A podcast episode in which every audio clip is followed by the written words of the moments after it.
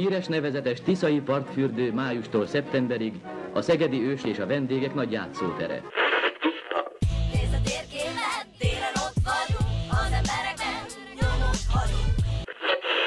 Bár Szegedet a történelem vihara gyakran megtépázta, polgárai példaértékű hozzáállása miatt mindig képes volt felállni és tovább lépni. Mert a legjobb hal a bor, abban nincsen szálka, mondják Szögedében.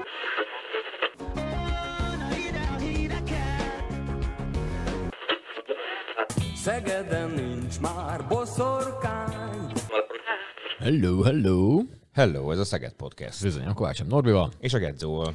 Yes, oké, dollár. Na hát itt vagyunk, Április 16. 16-a van, ez egy pénteki nap, még mindig. Igen, mint általában. Mint általában szokott volt ez lenni. A Szeged Podcastek esetében. Yes, oké. Na és akkor közben történt mostanában egy történet, amit, ami tegnap volt, tegnap Történt előtt. történet? Mire gondolsz? Igen. Egy, egy ilyen felülvizsgálatra. Aha, egy, aha, Mert aha. hogy itt a Szegedi Csillagbörtönben történt ez. Hát már még nem ott történt, hanem a, a, a bíróság végezte, de a lényeg az, hogy hogy a tegnapi hír az, hogy nem szabadulhat továbbra sem a börtönből feltételesen Bene László a skálás gyilkos, és hát mi az ő történetét és az ő személyiségét, meg ezt az egész vele kapcsolatos tegnapi hírt annyira érdekesnek és izgalmasnak gondoltuk, hogy, hogy, úgy gondoltuk, hogy csinálunk egy beszélgetést újra Bátyi Zoltánnal, akivel a hallgatók emlékezhetnek rá, nem olyan régen, még talán két hónapja sincsen,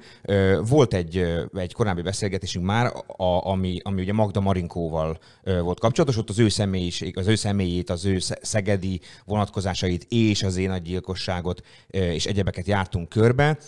Én, én folyamatosan azóta is kapom egyébként a, a, a, az ilyen véleményeket, üzeneteket, hogy, hogy az egy milyen jó beszélgetés volt. Már nyilvánvalóan nem, nem nekünk köszönhetően, hanem, hanem mert hogy a Zoli az borzasztóan jártas ezekben a dolgokban, ugye több könyvet is írt már témában, mármint, hogy Magda Marinkóról ugye egy könyvet, de, de ilyen témákban ő azért eléggé, eléggé, hát hogy mondjam, szakavatott, és hát nagyon érdekesen és nagyon izgalmasan tudja elmesélni ezeket a, ezeket a dolgokat. Ráadásul olyan háttérinformációkkal, amiket valószínűleg, hogy nagyon sokan nem tudunk, vagy rosszul tudunk, rengeteg ezekkel a gyilkosságokkal, hogy mondjam, ilyen kriminalisztikai ügyekkel, rengeteg, rengeteg ilyen olyan információ van, ami, ami hát így súrolja a legenda, a féligasság és az egyebeknek a határát, és hát nagyon nehéz ezt tudni, hogy, hogy akkor mi az, ami tényleg úgy van, mi az, ami nem. Ugye ezeket általában a bulvár sajtó is felkapja, amíg aztán ugye nyilván Meg hát torzít. ez ugyanilyen népmesei történet, hogy valaki hallott valamit, akkor azt már máshogy adja tovább, és a harmadik, negyedik német teljesen Pontosan, sztorik pontosan. vannak. Hát nagyjából majdnem ugyanakkorra megyünk vissza az időbe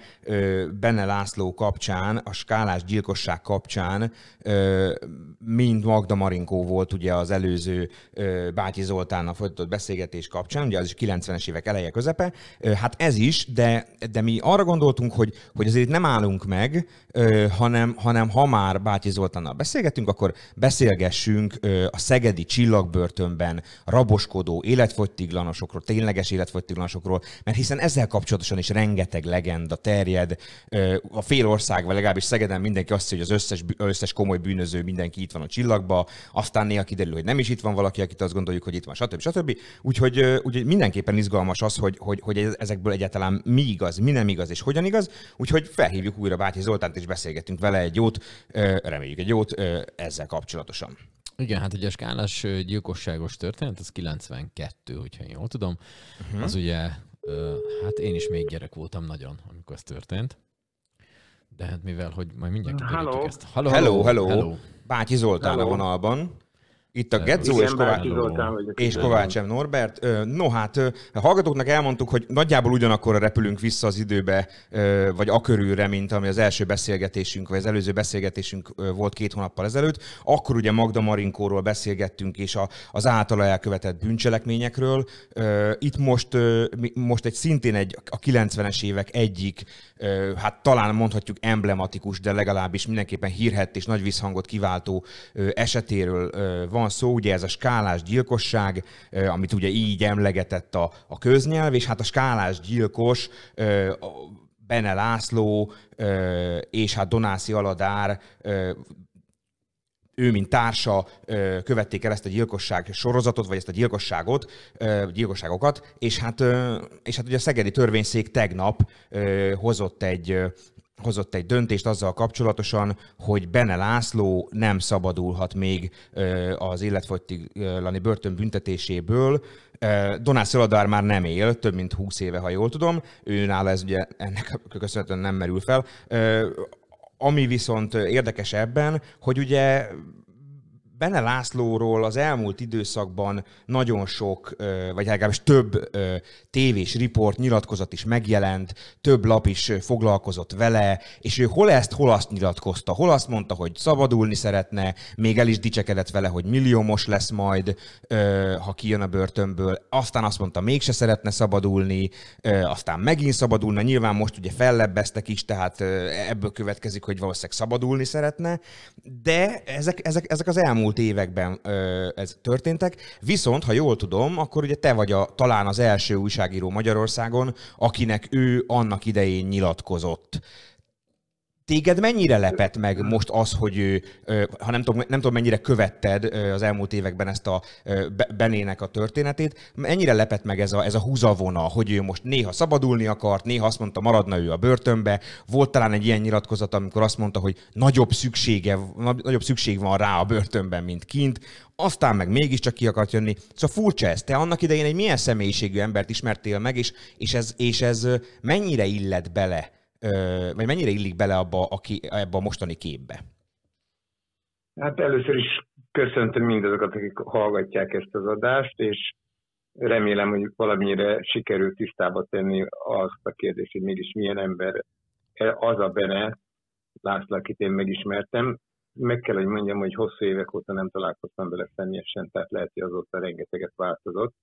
De én abban az időszakban térnék vissza, amikor megismerkedtünk, és azt mondom a föltett kérdésedre válaszként, hogy teljes mértékben beleillik a, abba a személyiségképbe, amit én magamnak meg tudtam alkotni a beszélgetéseim során Benéről. Tehát egy rendkívül ellentmondásos személyiséget kell elképzelni, aki egy tőrölmetszett bűnöző egyébként, egy, egy, mint hogyha egész életében erre készült volna, és nagyjából ez fedi is a valóságot, de ugyanakkor maga sem tudja igazán, hogy hova helyezze el magát ebbe a, a rendszerbe. Azzal kezdeném, hogy eléggé érdekes volt a mi megismerkedésünk, mert Arató László kollégámmal írtunk mi ketten egy könyvet a Csillagbörtönről, ez 2000-ben jelent meg, és abban csak egy mondatként említettük, vagy egy mondatban említettük meg Benét, vele külön nem készült a könyv fejezet, és abban az úgy emlegettük, hogy a skálás gyilkos.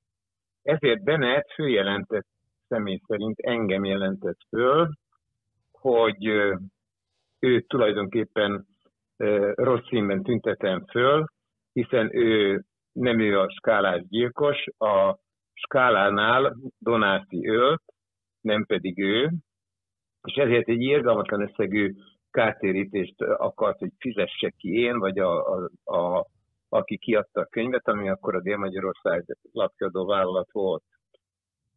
Tulajdonképpen egy polgári perben ismerkedtünk mi meg egymással a folyosón, ahol hát egy, egy rendkívül ilyen únyos, tekintetű, cinikus mosolyú ember ült velem szemben a padon, a folyosó túloldalán, és én pontosan tudtam, hogy nem nyerheti meg a pert, és szerintem ő is pontosan tudta, hogy nem lesz ez nyerő, de én úgy ítélem meg, hogy az volt a cél, hogy, hogy kikerüljön valahogy a csillag falai közül, és hát egy kicsit villogjon. Tehát ez nagyon benne van a személyiségében, hogy ő olyan dolgokat kövessen el, amivel fölhívja magára a figyelmet. Szeret szerepelni ezek szerint? Pert, Tessék? Tehát ő szeret szerepelni ezek szerint? Hát akkor még nagyon szeretett szerepelni. Tehát nagyon fényezte magát, mindenképpen úgy akarta magát beállítani, mint a Magyarország egyik legmenőbb gangstere, sőt, nem hogy az egyik, hanem hogy ő a gangster apostol.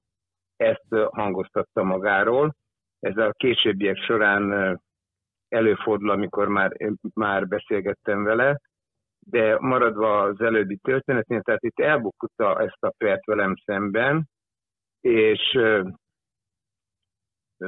természetesen, hiszen a, csak hogy kicsit egy jogi eladást is tartsak már a beszélgetés során természetesen nem nagyon elhúzódott. A lényeg az, hogy ő társtettes volt. Ebben nem ő, valóban nem ő lőtte le azt az egyetemista gyereket, de hát ő is ott volt, ő is ott lövöldözött, ő, ő, tehát szó nincs arról, hogy ő, ő lett volna ebben az ügyben. Éppen ezért hát nagyon gyorsan lezajlott és elutasították a keresetét, de mondom, ilyen sok millió forintról lett volna azt, amit szeretett volna ő megkapni, de hát ebből nem lett semmi, és ahogy ilyen pereskedő felek között lenni szokott, tehát a viszonyunk sem volt valami feltétlen. Épp ezért lepődtem meg, amikor 2003-ban eh, írtam egy riportot a csillagbörtörről a Dél-Magyarország számára, és megkértem annak a, lehetőségét, hogy én beszélnék Benével is, hogyha erre lenne mód. És ő pedig nem zárkózott el ezzel a beszélgetés elől, sőt, annyira nem, hogy nem csak ez a riport készült el, hanem évekkel később, 2009-ben eh, írtunk mi megint csak Arató László barátommal egy könyvet, aminek az a cím, hogy Életfogytiglan, és ez most itt nem a reklám helye, mert ez a könyv már régessége nem kapható, ami azokról az emberekről szól, akik a csillagban törtik életfogytig tartó szabadságvesztésüket. Köztük vannak olyanok, mint a Bene, aki nem tényleges életfogytiglant kapott, és azt hiszem erről is jó lenne majd beszélni, és azok, akik pedig tényleges életfogytiglant kaptak, tehát elvileg soha nem szabadulhatnak. És ebbe Bene ö, föltárta magát annyira, hogy, hogy volt, amikor én szóltam rá, hogy biztos benne, hogy meg akarja, hogy én ezt írjam, mert hát, hogy úgy mondjam, nem olyannyira kedvező képet festett magáról, és azt fölvetettem, hogyha ezt elolvassák majd egyszer, amikor szabadulni akar, amikor jön a 20 év, amikor kiengedhetik, ugye az Mhm. ő esetében ez 2000, vagy 1994-től számítják, akkor tartóztatták le, onnantól jött a 20 év, mert ugye előzetesben is volt, és tehát, hogy 2014-ben majd, hogyha jön a, az elbírás, akkor akár ezt is felvethetik, hogy miket nyilatkozott magáról. És mondta, hogy őt ez különösebben nem zavarja, ő mindig ö, őszinte ember volt, szókimondó ember volt, és ő, amit ő mond, azt nyugodtan jegyezzem le. Le is jegyeztem, ez a könyvben meg is jelent.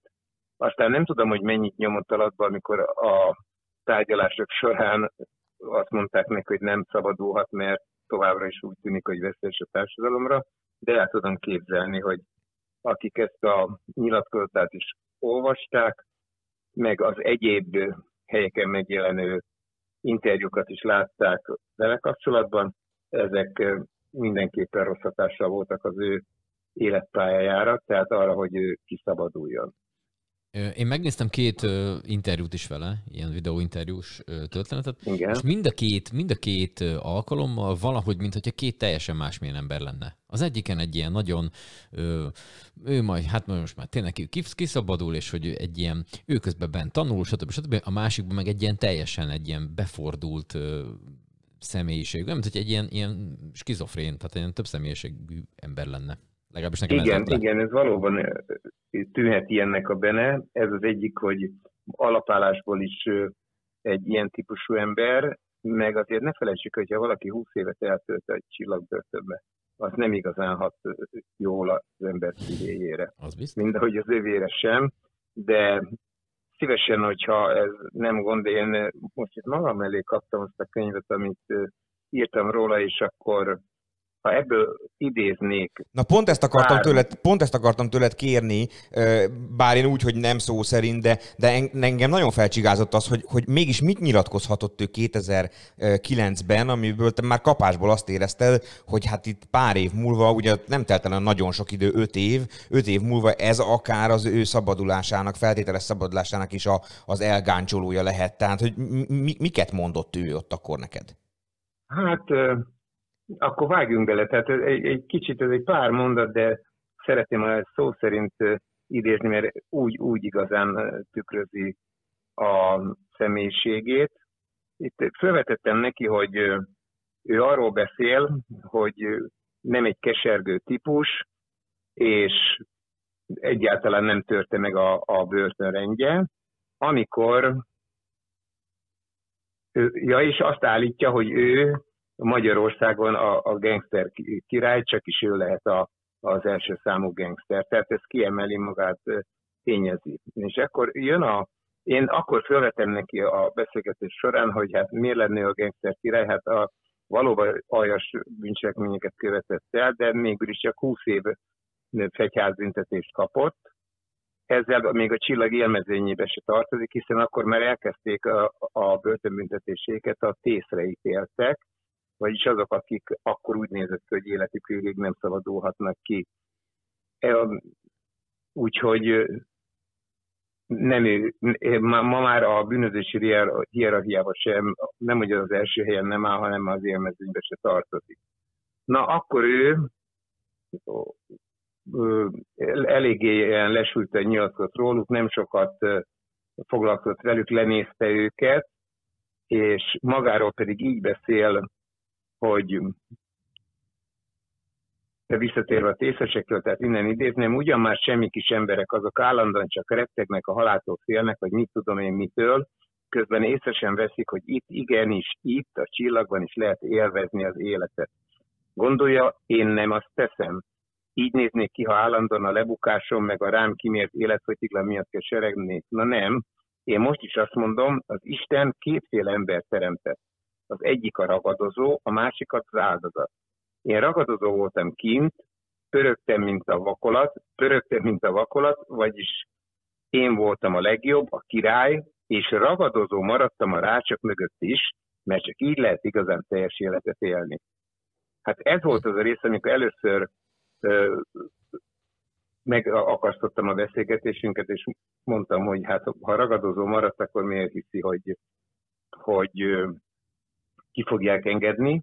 De erre mondta, hogy nem, ne törődjek én ezzel, csak, csak mutassam, vagy hadd beszéljem tovább, hogy bemutatassa az igazi arcát. És itt felvetem, hogy milyen igazán teljes életről beszél, hogy, hogy egy másfél hektáros börtönbe, ahol jószerével még sétára sincs hely. És ekkor jönnek az érdekes dolgok, ami szerintem sokakat meglep, hogy milyen ember is ez a benne, még amellett, hogy egy, egy gátlástalan gyilkos. Milyen helyről beszél nekem, tette fel ugye a kérdést.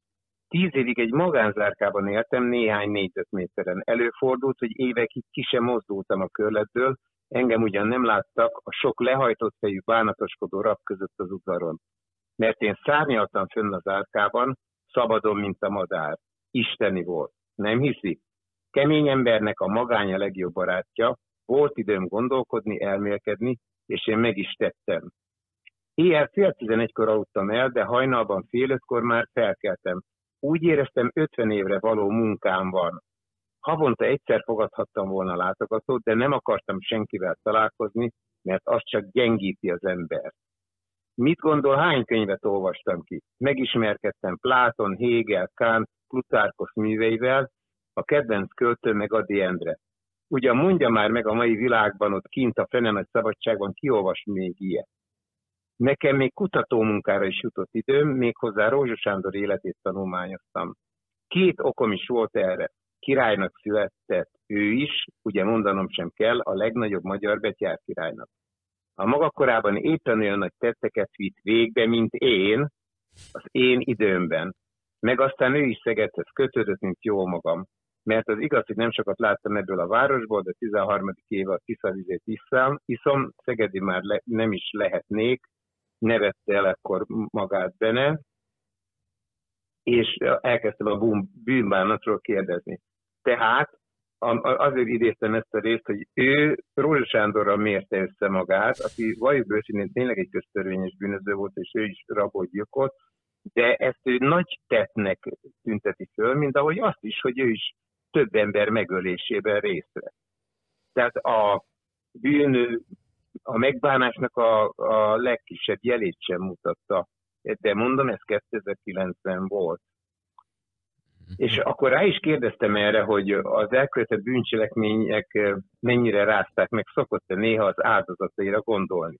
Erre pedig ezt válaszolta, először is szögezzük le, a lelkismeret a szegedi csillagbörtönben luxusnak számítana.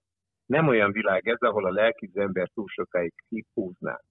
Ha meg az ifjabb Tóth Tamásról kérdez, azt mondhatom, ugye Tóth Tamásról tudni kell, hogy ő volt az a vadász gyerek, akit megölt,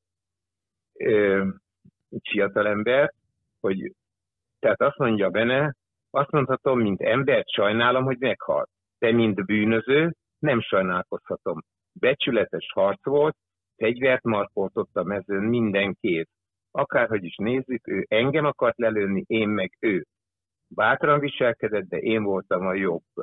Nincs ezen mit átgondolni, mint ahogy a többi bűnön sem. A magam választotta utat jártam, csak nem fogom megtagadni a múltamat. Ezzel zárta le a témát benne. Hű, meredek.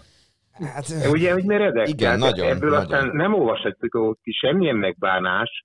Ő, ő, lehet, hogy Kántot meg Hegelt olvasott, meg tanulmányozta Rózsa Sándor életét, de a saját életében egyértelműen a minden szavából azt süt, hogy ő neki ez a bűnözés lelkiesmereti problémát abszolút nem okozott, sőt, büszke volt arra, amit Büszke, aha. elkövetett. Igen, igen, abszolút. Ez Az, az, jön, le, az jön le legjobban, hogy büszke volt arra, amit ő, ő tett.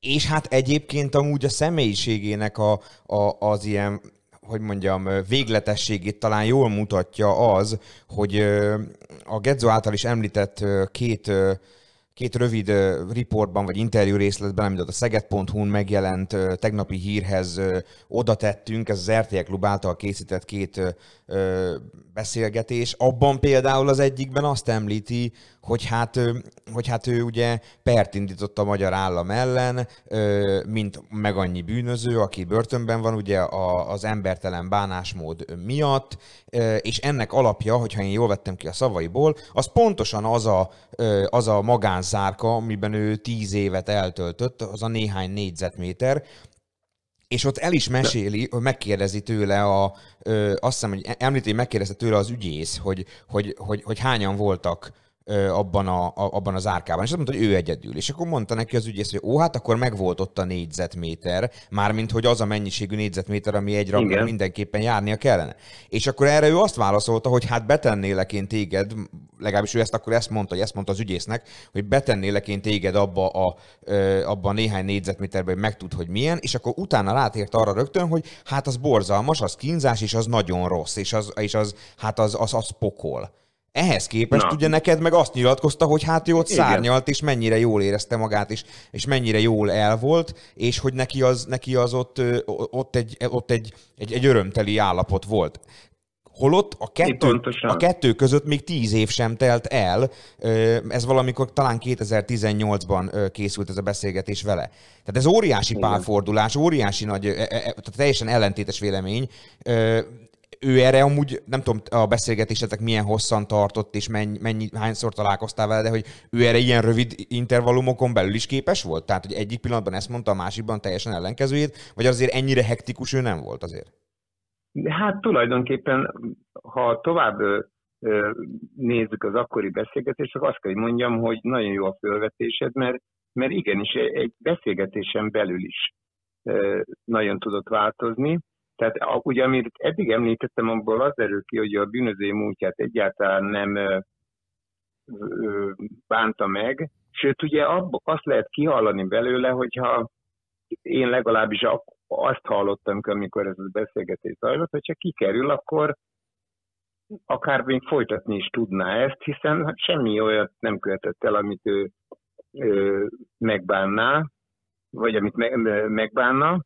Ezért föl is tettem neki a kérdést, de hogyha, mert iszonyú kemény macsónak akart látszani, ö, olyannak mutatta magát, holott egy, egy valljuk őszintén, egy nem, hogy nem kigyúrt figur, egy olyan 170 cm magas, ö, vékony dongájú ember, nem túl erősnek ö, tűnő ember, és nem is ő volt a, a kemény fiú, azért azt tegyük hozzá a bandában, hanem a Donászi, akit egyébként ö, lehet, hogy most kicsit csapongok, de a Donászi neve fölmerült, ő Bene egy idő után elkezdte magát azzal is mentegetni, hogy tulajdonképpen ő visszafogta a Donászit, tehát jóval több ember halt volna meg, hogyha ő nem fogja vissza, nem csitítja Donászit, aki igazi ragadozó volt.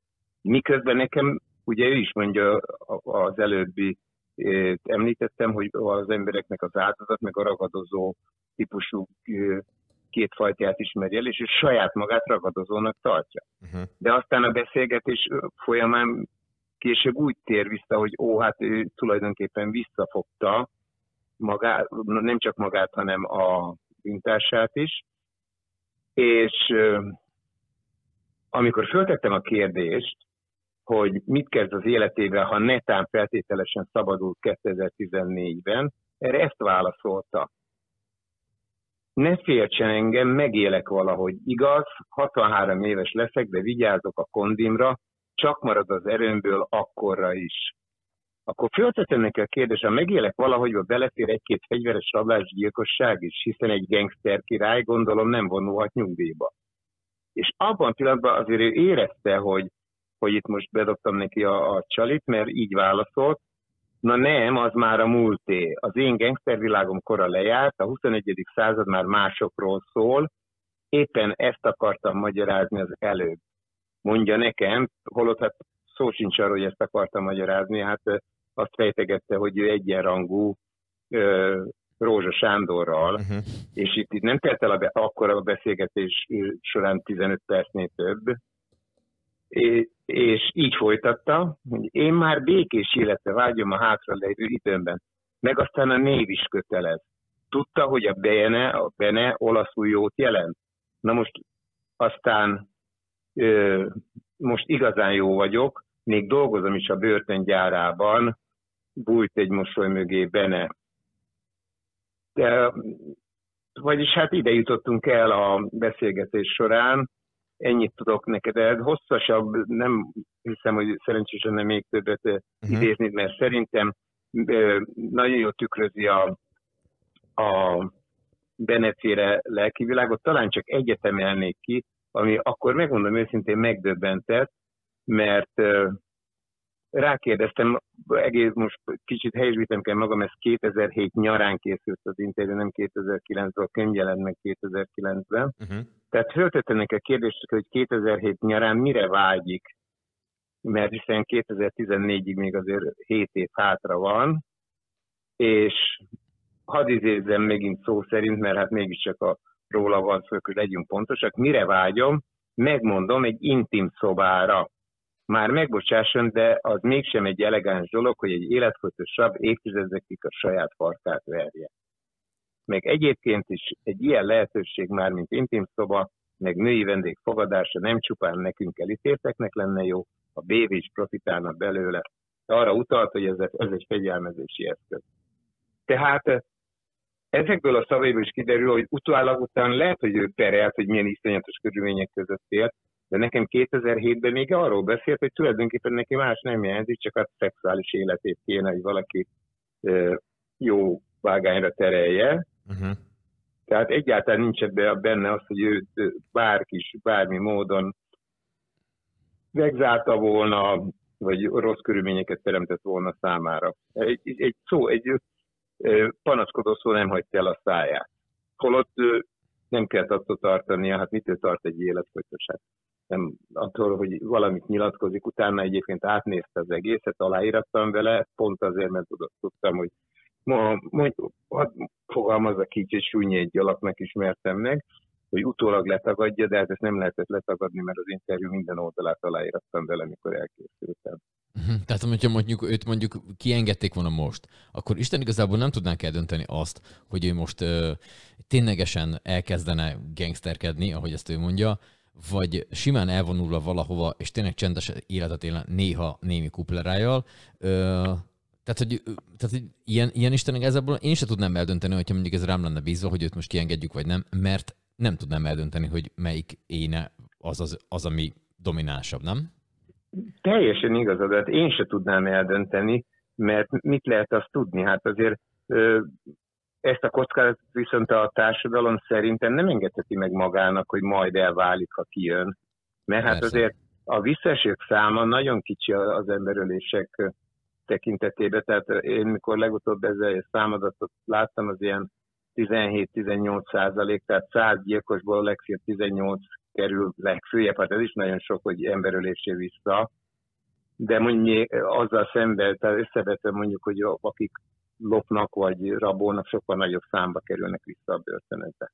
Uh-huh. A csalók is nagyobb számba. Tehát itt, itt azért ezeknek a nagy többsége épp azért nem kerül vissza, mert nem igazán gyilkos, erős indulásból elkövetett, megcsalta az asszony, és akkor azt leszúrta, de hát nem, egy- hogy úgy mondjam, nem bűnöző alkat, aki arra készül, hogy nagy bűnöket kövessen el. De hát a Bene McDonald's a rendszerváltáskor az elsők között közé tartott, akik megérezték, hogy itt nagyokat lehetne szakítani a bűnözésből. Igen, ez Ugye a szocializmusban nem nagyon lehetett, hát nem voltak igazán gazdag emberek. A kapitalizmus gyorsan kitermeli a maga új gazdagjait, és akitől érdemes majd pénzt rabolni. Tehát ők erre készültek, hogy ők majd ilyeneket követnek el. Ők a 80-as években barátkoztak össze a csillagbörtönbe. Tehát ott onnan, hogy úgy mondjam, a Benem az eh, egy- egyszer már hat évet lehúzott a csillagban még a 80-as években ilyen kisebb bűncselekményekért. Tehát akkor még nem életelleni bűncselekményről szó sem volt, hanem a Donászival, amikor ugye kiszabadultak, akkor 91-ben jöttek újra össze, és akkor döntöttek úgy, hogy, hogy ők ráállnak erre az életformára. nem sokáig se tartott nekik. Nem, nem, nem, nem. Hát tula- pontosabban egy kis hat bonyol, vagy pontosítsak egy kicsit, mert 89-ben szabadultak, és akkor állt össze ez a bűnöző páros, 89 a, a pontos, csak 91-ben jutottak el odáig, hogy, hogy az emberölés is már szóba kerüljön. De foglalkoztak ők mindennel, amit voltak orgazdák, loptak cigarettát, ha az idősebbek emlékeznek erre, akkor cigi csempészésnek az időszaka volt, amikor Mhm. uh-huh. itt olajcsempészek, mindenféle szeszcsempészek. Itt a csempészet Magyarországon életformává vált egy elég nagy rétegnél. Na ők akkor például erre álltak rá. Így kezdődött az úgynevezett bűnözői karrierjük, ami aztán eltartott ugye 93-ban ö, zárult ez le, Újpesten egy áruház pénzszállítóját akarták elrabolni, de ez félre sikerült az egész, és utána, utána jött még nekik egy 93 novemberében egy, a Soroksári úton egy postarablás, és ott volt még 15 millió forintot össze tudtak szedni, és de ott emberélet, hogy mondjam, tehát végül is mindenki, hogy maradjunk menő börtön slangnél, hogy megúszta, tehát nem, nem öltek meg senkit, de akkor már nyomukra bukkantak, és ö, 94 májusában el is kapták őket. Igen, Tehát azt, ha úgy nézzük, akkor ez egy ilyen öt éves intervallumot foglal magába ez a dolog, de mivel a maga korábban ez a, a skálás rablás volt az, ami annyira földobta a, a közvéleményt, hogy földobta, ez, nem, ez nagyon nem jó szó, ez erre inkább fölháborította. Földobás az, hogy a, a hangulat, a, a közhangulat annyira a gyilkosok, akkor még nem ismert gyilkosok ellen fordult, hogy ezért írták be a nevüket szerintem igazán a magyar bűnözés történetében. igen, azt akartam kérdezni, hogy a 80-as években nyilván, meg hát a régi rendszerben azért nem nagyon volt ö, ilyen. Ők voltak egyébként az elsők, akik ezzel a skálás gyilkosos történettel ilyen, ilyen hát mondjuk ezt így zárójelbe, hogy így nagyot mentek, tehát hogy ők ilyen, ilyen népszerűek lettek, vagy, vagy ott volt, volt már a, a rendszerváltás után is valami ilyesmi? Ami, Hát, tehát ők voltak az elsők ilyen? Nem, azt hiszem, hogy, ilyen, hogy ki volt az első, talán nem igazán, én nem mernék ilyet, ilyet mondani, mert azért a maga rendszerváltozás időszaka kitermelt rengeteg bűnözőt és rengeteg emlékezetes bűncselekményt is, de ad- fogalmazunk úgy, hogy az elsők között voltak, akik ilyen megdöbbentő bűncselekményt hajtottak végre. És De az, nem tudom, azért ez érdemes, ha már ö, szó, mert annyiszor elhangzik ez a skálás gyilkosság, és mindenki mindent úgy érzi, tud róla, holott olyan úgy vagyunk ezzel, melyen automatizmussá válik, hogy ja, hát igen, a skálás gyilkosság. Na most akkor erről azért mondanék egy pár szót, mert ez a skálás, hogy mi is volt ez tulajdonképpen. Tehát a Donászi meg a Bene elfogadták azt a tervet közösen, megbeszélték, hogy a budai skála áruháznak a bevételét, ugye az volt a legnagyobb, egyik legnagyobb áruház, ahol nagyon sok pénzre számíthattak, hogy azt fogják elrabolni, és maga a cselekmény az 92. májusában történt. Itt elállták eh, a, érdekes módon, hogy hogy működött akkor még a, a biztonság a, ebben az országban, hogy egy taxival szállította a, a Skála áruház a pénzt a, a bankba. Igen, ez egy nagyon- igen, ez egy nagyon furcsa, ezeket igen. a páncélozott autókat, föl nem fogható, hogy hív, hív a Skála egy taxit, és akkor majd az elviszi a, a pénzt. És szó szerint ez történt, hogy eh, elállták a taxi útját, Donászi volt az, aki a taxihoz lépett, és szó nélkül fejbe lőtte a pénzt szállító egyetemistát. Egy egyetemista srác ö, dolgozott a skálának ilyen mellékállásban a tanulmányai mellett, azt végezték ki. A Bene pedig a taxi menekülő sofőrjére lőtt, le is lőtte, aztán fölkapták a pénzeszsákot és elmenekültek. A Bene ezért tiltakozik mindig a skálás gyilkosság ellen, mert azt mondja, hogy ő nem, nem ő lőtte le a diákot, aki belehalt a sérülésekbe, ő csak a taxist lőtte le, az viszont túlélte a támadást. Tehát ha a konkrét ügyet nézzük, akkor valóban ő nem ölt meg ott embert, de társletességbe követték el, tehát ugyanúgy illik rá a skálás gyilkos név, mint Donászira is. Igen, ez a... Ez, ez, számomra egyébként kiderült, amikor az egész ügyet végigkövettem, azt az ügy sorozatot, amit ők elkövettek, hogy a domináns személy mindenképpen a, a Donászi volt ebben a csapatban, de ez nem jelenti azt, hogy kevés, vagy, vagy nem érdemelte meg az életfogytig tartó börtönbüntetést a Bene. Tehát mind a kettőjükre nem is szabhattak ki mást. Ami még érdekes ebben az ügyben, mert ugye ezt nem, sokan ezt sem tudják, mert miért is tudnák, hát erre állandóan változnak a jogszabályok. Ugye akkor még nem volt tényleges életfogytiglan, mind a ketten megkapták volna, de akkor még ez a magyar jogrendszerben nem, bevett, nem alkalmazott büntetési tétel volt, ezért életfogytiglanra ítélték, ami azt jelenti, hogy akkor, az akkori szabályozás szerint, hogy 20 év után feltételesen szabadlábra bocsátható. De ezt is sokan félreértik, mikor nézem ezeket a, harsány, bulvár címeket, hogy hol a szabadulhat benne, meg letelt a 20 év, mikor ugye 14-ben már ment ez a szövegelés. Nem, nem telik le. Ők életfogytiglant kaptak, mind a ketten. Az, hogy a, a Donászi öngyilkos lett közben, mert nem bírta a börtönviszonyokat elviselni, az egy dolog, de a Benére ugyanígy vonatkozik, hogy életfogytiglan. Ebből ők kiszabadulhat, ha úgy akarják, ha úgy látják. De egyáltalán nem kötelező jogszabály. De azt múltkor erről beszéltünk a, a Magda Marinkóval kapcsolatban is. így van. A Magda Marinkónál már 25 év volt ez a, ott felemelték 5 évvel, hogy minimum 25-öt kellett neki börtönbe töltenie. Úgyhogy Benénél is ez a helyzet, hogy 20 évnél szabadult, utána kérelmezte, kérelmezgette, de folyamatosan jogerősen mindig visszadobták neki ezt a, a kérelmét, és valószínűleg ez így fog történni most is. Pont amiatt, amit az előbb említettél, hogy nem lehetnek abban biztosak, hogy a bűnismétlés veszélye már nem áll fönn, nem lehet tudni, hogy a szabadság mit hozna ki Benéből. Uh-huh. Uh-huh. A, a, ezt azért, a, ugye van a, az életfogytiglan, illetve a tényleges életfogytiglan, és ezt én úgy tudom, Igen. hogy a, a, a csillagban, ő neki külön is vannak a tényleg életfogytosok, azok külön va- vannak valami elválasztva valami. Részben, hát részben, igen, ugye? épült ott a tényleges életfogytosoknak egy külön ö, zárka rendszer fönn a a börtön legfelső szintjén, de már többen vannak annál, hogy abba elférnének szerintem. Egyrészt ez a, okozza, hogy azért ők is más terület, tehát több életfogytossal együtt is össze vannak zárva, meg vannak köztük olyanok, tehát ilyenkor azért a magaviseletőket is vizsgálják. Mondom, én már rég jártam benne a csillagban ilyen ügyben, de nem hiszem, hogy ez sokat változott volna azóta.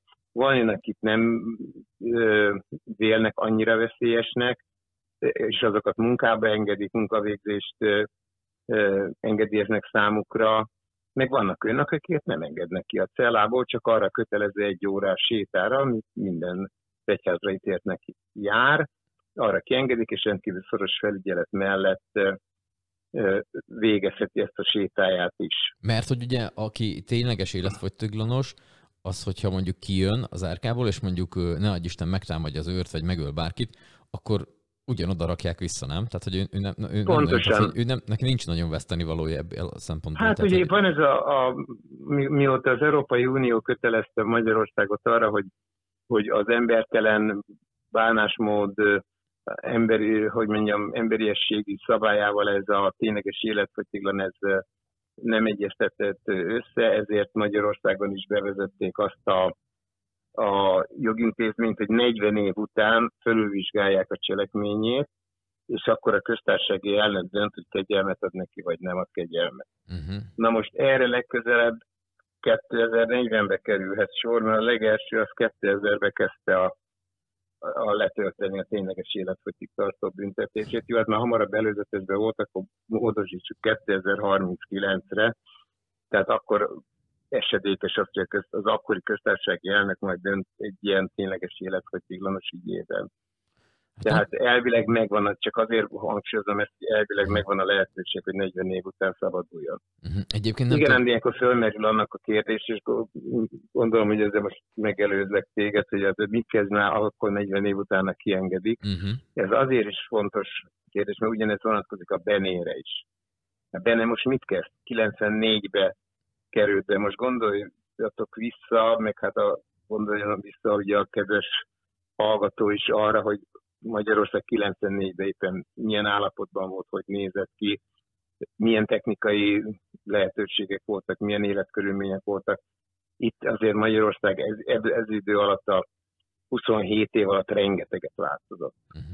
Itt, ja és a technológia, technika, tehát az, hogy, hogy milyen munkát tudnak találni, mennyire képzett hozzá, egyáltalán ki alkalmazna, mennyire tud kommunikálni az emberekkel. Nem tudnom, nem tudom. Ez egy örök rejtély, ez egy örök kérdés, hogy a hosszú idő után szabadult ember az mennyire tud beilleszkedni a társadalomba. Van, akinek sikerült, én is tudnék erre példát mondani, aki 20 év börtön után vissza tudott illeszkedni, másnak meg nem sikerült. Szegeden is van egy-két olyan hajléktalan, aki olyan szempontból beilleszkedett, hogy soha többet nem lett bűnöző, de azért az éjszakáit a, az utcán tölti, mert sehova nem fogadják be, és nincs ennyi pénze, hogy föntartson egy lakást, vagy, vagy nem alakult úgy az élet, egy új családot alapítson.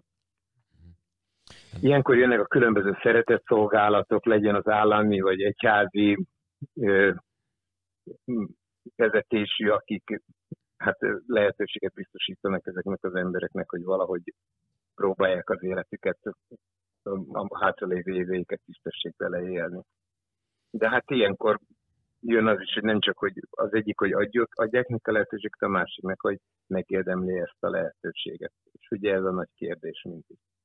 Hát igen, azért az nem lehet egyszerű, főleg a, aki, aki ilyen tényleg életfogytos, hogy mondjuk mit tudom, én nem tudom, 30 éves korában bekerült a börtönbe, vagy 40, és akkor mondjuk 40 év múlva vagy szabadulhat, az 80 évesen már, hát nem tudom. Meg hogy, hogy tényleg az, hogy, hogy nem is biztos, hogy szabadulhat, ugye tényleg életfogytosoknál azért ez is benne van a pakliba, de hogy hát nem tudom, hogy ott az, hogy tényleg, hogy hogy lehet azt úgy bírni, hogy az ki teljesen kiszámíthatatlan lehet a, az őröknek is, nem?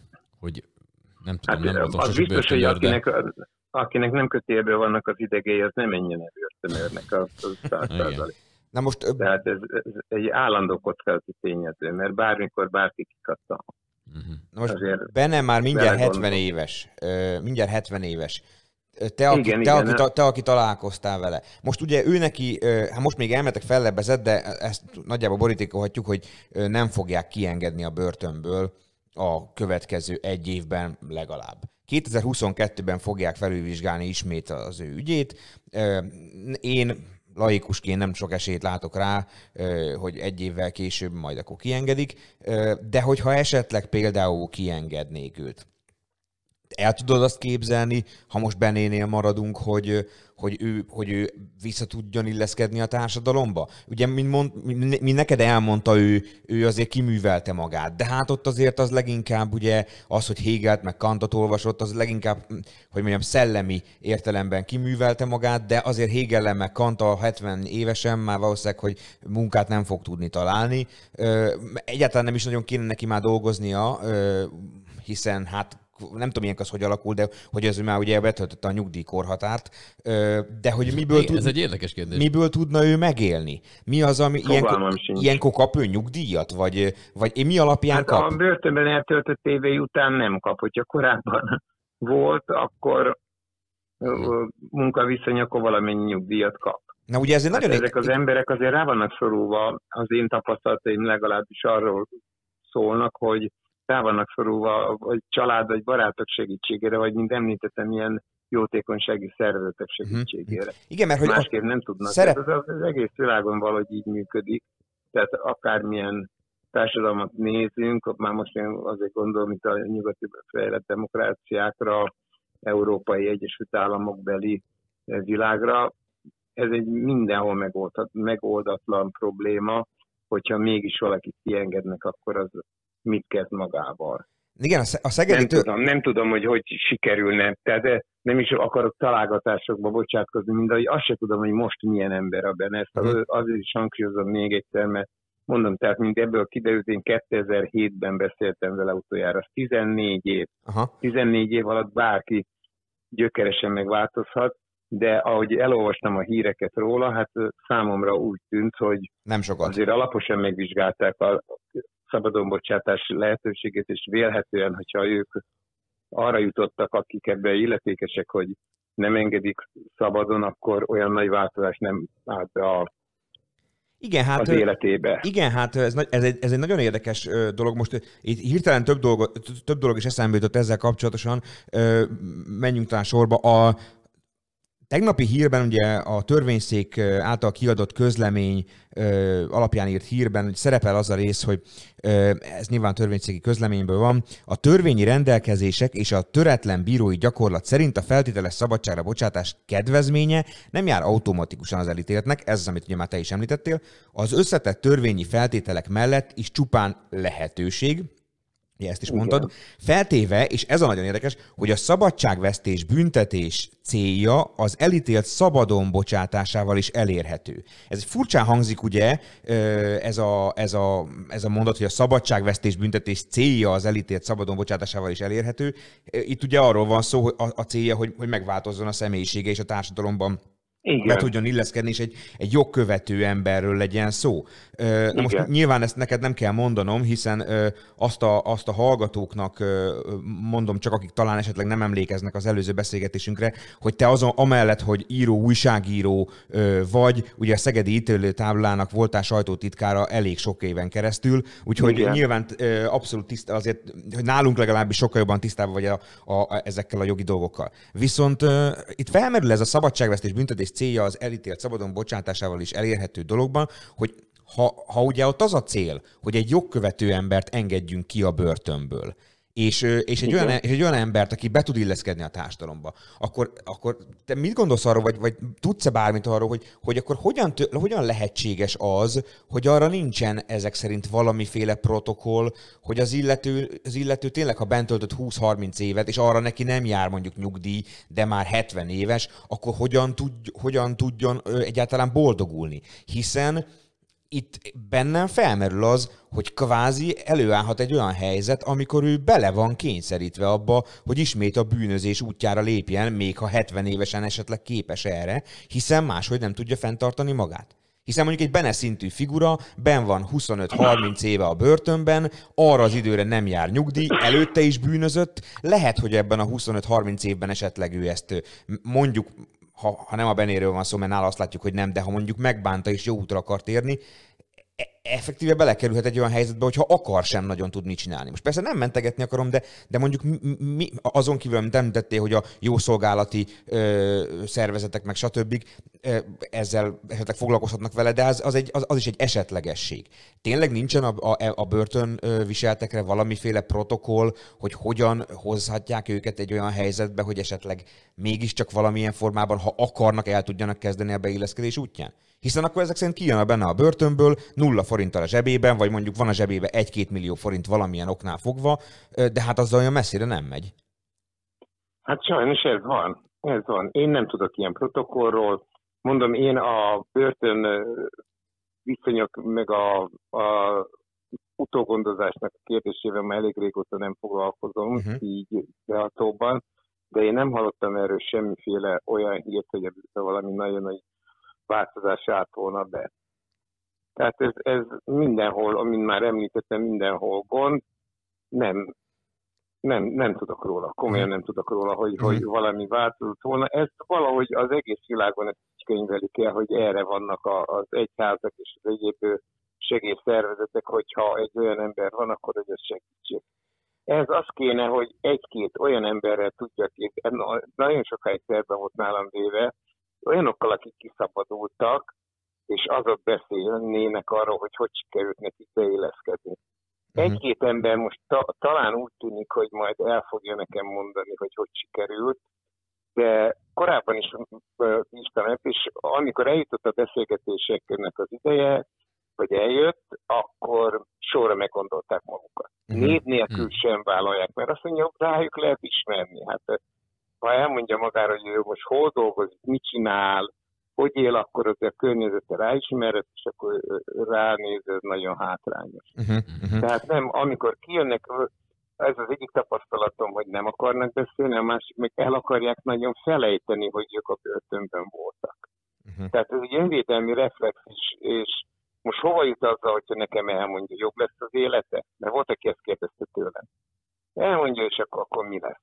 De volt egy olyan másik, aki a, üzent a nevelőtisztjén keresztül, a, pontosabban a gondozóján, a, aki a felügyelőt, felügyeletet ilyenkor ellátja, mert ezek, ezek mind életfogytosok, tehát mint már említettem, ez, ők még a büntetés hatály alatt állnak, csak feltételes szabadságon vannak, és éppen ezért nekik havonta jelentkezni kell a, a felügyelőtisztnél, aki megnézi, hogy milyen életvitelt folytat, és egy ilyen ö, bűnözővel én föl tudtam volna venni a kapcsolatot, az utolsó pillanatban lemondta, és ő elmesélte, a, pontosabban ez a, ez a nevelője elmesélte, vagy, a, vagy felügyelője, nem is tudom pontosan milyen uh, címszó alatt fut most ez a utógondozás, hogy sikerült, annak az embernek sikerült beéleszkedni, az nagyon fiatalon lett bűnöző, halálra ítélték volna egyébként, mert a bűncselekmény olyan súlyú volt, csak nem töltötte be a 20.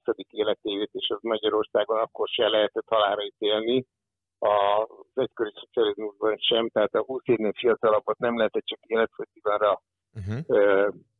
ítélni. Őt életfogytigra ítélték 89-ben, és ha onnan számolod, akkor az 9-be szabadult, igen, mert úgy volt, hogy minimum 20 év, de olyan magatartást tanúsított, hogy őt ki is engedték.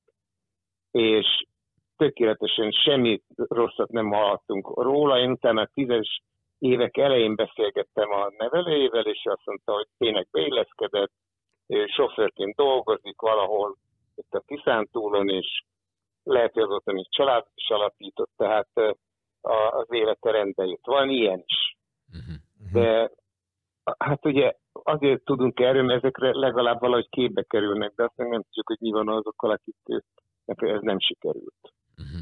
Még egy... Lehet, hogyha valaki hallaná ezt a, az adást, és örömmel venném, hogyha vagy nálatok, vagy nálam jelentőzve beszélne erről a problémáról, hogy, hogy ez hogy csatott ki az életére, és mennyire akarta, hogy jobb legyen, csak a társadalom nem hagyta, hogy jobbá váljon. Na, hát ez nagyon érdekes fe... téma lenne. Aha, az egy felhívás, akkor aki úgy gondolja, akkor nyugodtan. Igen, ez, egyébként, ez egyébként egy rendkívül érdekes. A, a, amikor valaki szeretne jobbá válni, de idézőjelbe a társadalom nem hagyja. Vagy van Hisz, egy foltata. Hiszen, igen, hát hiszen ez felmerült. Pont nem olyan régen beszélgettünk egy baráti társaságban erről, hogy hogy hát, hogy hát mondjuk alkalmaznánk mi mondjuk cégvezetőként esetleg egy olyan embert, akiről tudod, hogy börtön viselt? És csak ez volt az első kérdés. És akkor De rögtön... még csak nem is cégvezető, mert ti már nagyon megengedők voltatok. Van egy céged, és ő udvarosnak jelentkeznek, hogy csak söpröget a, a KFT udvarán, oda alkalmazná? Hát így értettem, Hát hogy, ez a úgy probléma, értettem, hogy, hogy bocsánat, úgy értettem, hogy, cég, hogy a, a, egy cégvezető alkalmazná-e. Az, Ja, értem, azt hittem, hogy, hogy cégvezetőnek, mert Nem, az- nem, nem, nem. a kérdés, mert nem. nem, hát azért vannak köztük annyira kiművelt emberek, ám hogy el nem hisztek. Tehát nagyon ezek között rendkívül eszes emberek vannak, hát, akik nagyon vagy hosszabb időre elítéltek. Jó, most nem, nem igazán az életellenes bűncselekményekre gondolok, bár ott is van kivétel, és nem mindenki néhány IQ-val ber, agyilag berendezett ember. Tehát na- nagyon is okos emberek vannak köztük is, de akik ilyen nagyobb értékű csalásokat elkövettek, néha hallgattam a, a tárgyalásokat, és nagyon és hosszabb időre elítélték őket. Hát komolyan volt ilyen mellettem ülő újságíró, azt mondta, hogy ha nem lecsuknám, hanem pénzügyminisztert csinálnék belőle, mert olyan zseniálisan.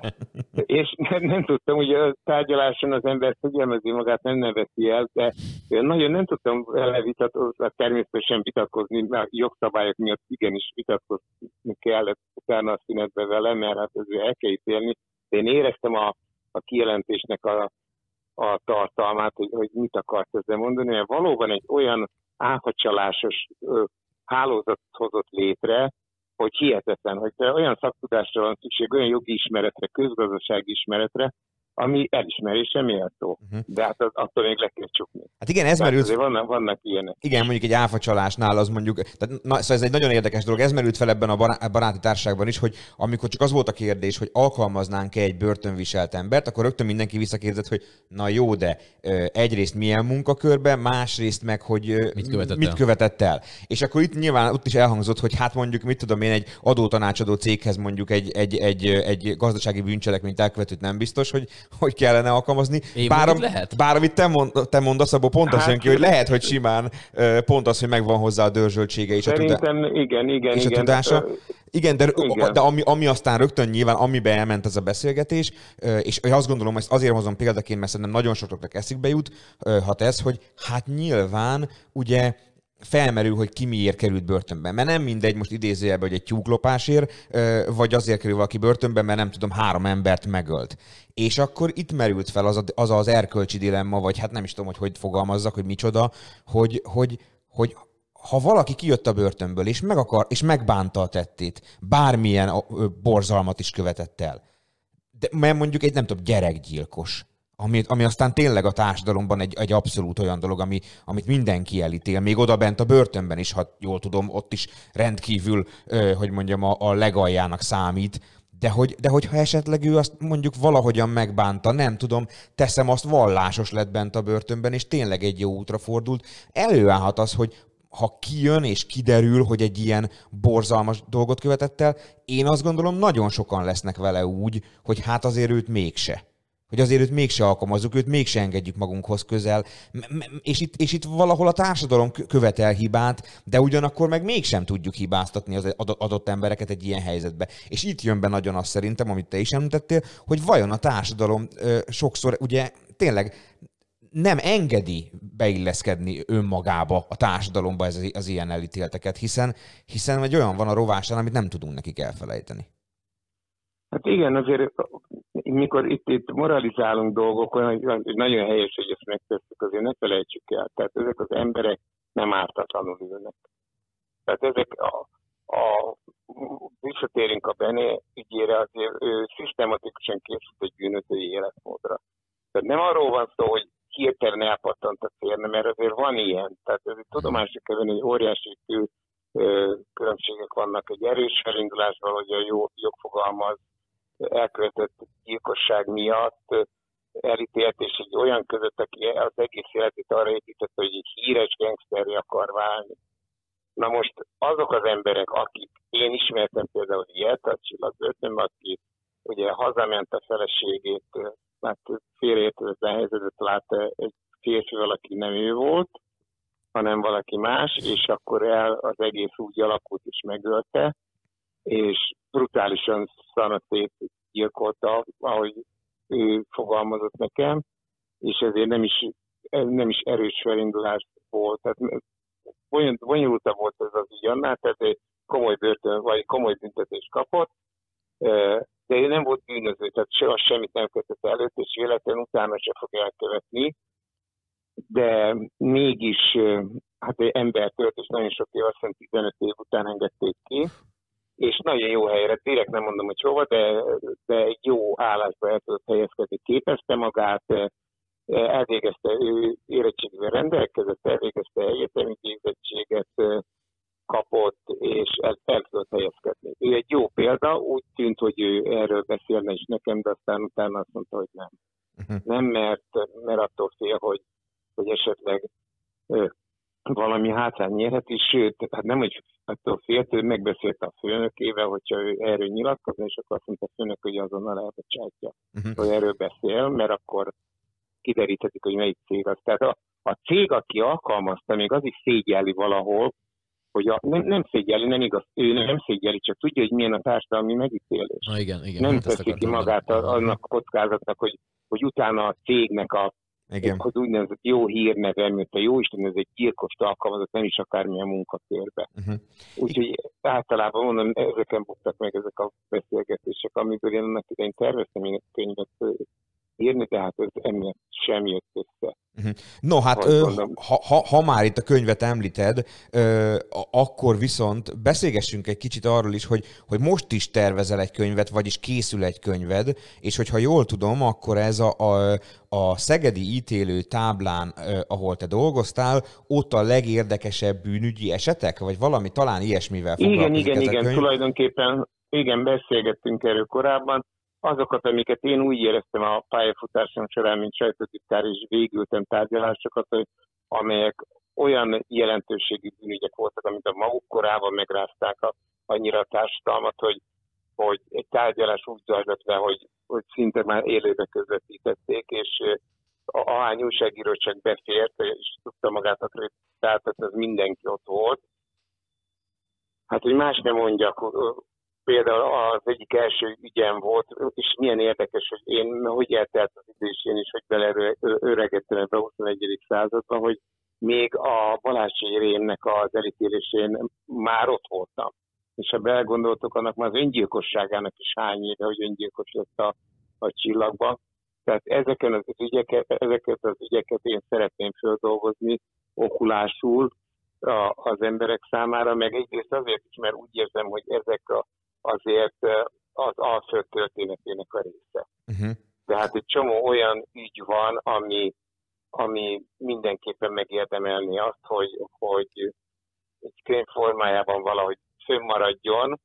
Nem csak azért, félre ne értsétek, nem magamat akarom én ezzel, mit tudom én, fényezni, vagy az én munkámat akarom, hogy milyen munkát végeztem, vagy, vagy riogatni sem akarom az embereket azzal, hogy mit fordulhatnak elő, hanem egyszerűen csak a, a történelmünknek a része.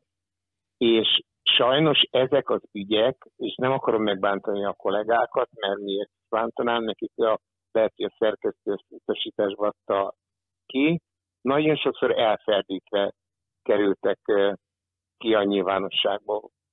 A rengeteg olyan búvárlap van, ami, ahol nem számít az, hogy tulajdonképpen mégis mi történt, hanem minél hangzatosabb címekkel eladni, és minél véresebbnek bemutatni egy történetet.